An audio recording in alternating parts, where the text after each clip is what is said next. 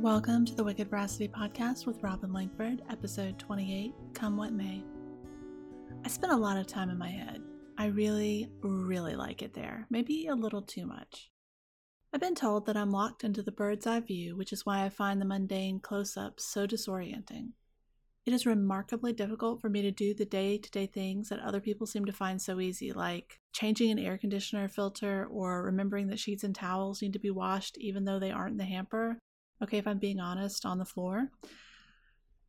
Don't even get me started on my solution to dishes that didn't go in the dishwasher immediately and became too difficult to figure out how to clean. I promise you, it'll make you mental. How do I know this? Because literally anyone who I've explained it to has gasped in horror. You don't believe me? I mean, I know I'm crazy talented in a lot of areas, but trust when I say that doesn't translate to crazy talented in all of the areas. Alrighty, but I warned you.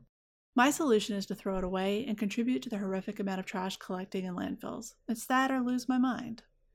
If it helps any, I now have systems in place to prevent that sort of thing from happening, which is what I'm here to talk about today, actually. I find I often feel disconnected from other people and the world in general, even those people I feel close to or the things in the world I care about, and it can be hard to find my way back to the things that keep me connected to the things that matter to me, including my short term and long term goals. That is, unless I have a plan. I spoke in a recent episode about the power of rituals, and today I want to talk specifically about morning rituals. These are the things that you do every single morning before you start doing all of the things that get thrown at you as a parent, employee, entrepreneur, or any other variety of busy human. In the spirit of full disclosure, I'll tell you that I get up between 4:30 and 6 a.m. depending on the day, but I rarely wake up later than 5:30. I know without any kind of doubt that many of you will be tempted to stop listening because it seems too early.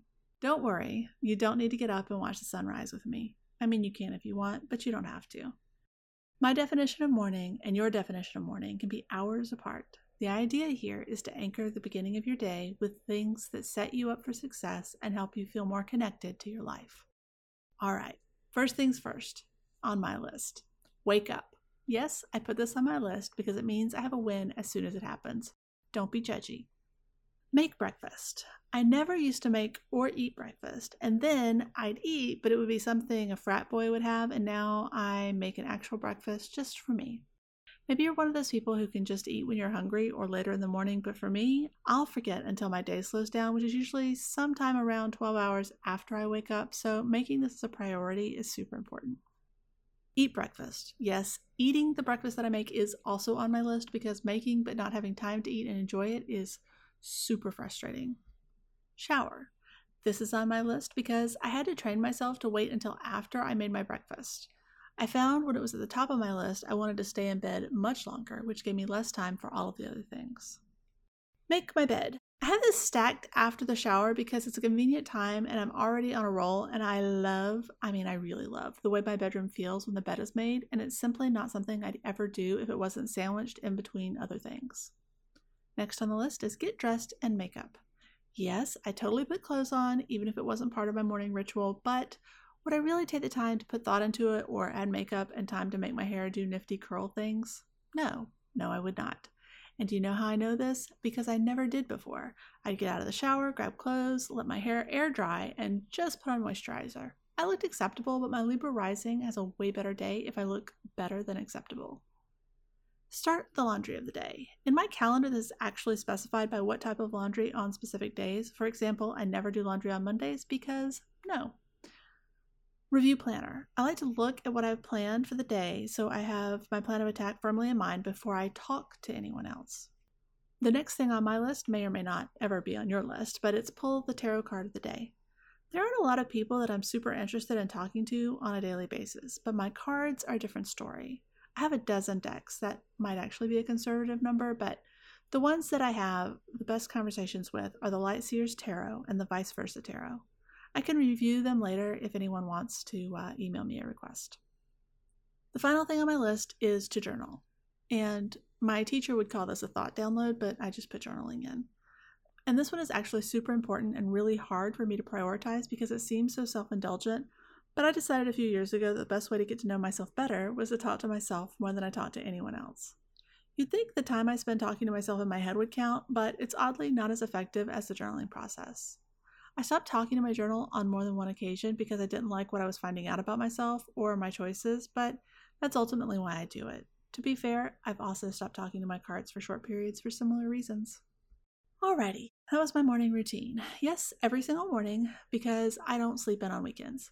But it's not a recommendation. It's just what I do and my rationale for including all of the things. The more I refine it, the better I stick to it, the better my days go. When I get sidetracked and play Mario Kart, check my email, or get lost on Instagram, or even text a friend in the morning and skip something, my day always feels a little sideways and I end up feeling even more disconnected. I know several people who include meditation, yoga, exercise, or walk outside in their morning rituals, and I think that's amazing.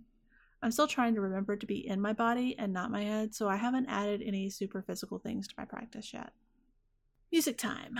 So, in full disclosure, this week's song was going to be something else, and it's not going to be that because two episodes from now, I'm going to do a whole episode on that song. So, this is sort of a backup song that I just happen to like and kind of fits. And the song for this week is Tomorrow, and it is the Jennifer Nettles version. And if you're not familiar with the song by the title, you probably will be once I read the lyrics to you. The sun'll come out tomorrow. Bet your bottom dollar that tomorrow there'll be sun. Just thinking about tomorrow clears away the cobwebs and the sorrow till there's none. When I'm stuck with a day that's gray and lonely, I just stick out my chin and grin and say, The sun'll come out tomorrow. Come what may, tomorrow, you're always a day away. So tell me, if you don't have any type of ritual for greeting and preparing for your day, what's one thing that you would love to do every single morning before you have to engage with the rest of the world?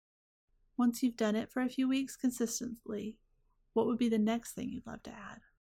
What is your why for each thing you can come up with? Spend time with these questions and see what comes up. If you're feeling frisky, hit me up on Instagram where I'm wicked.veracity and share your answers with me.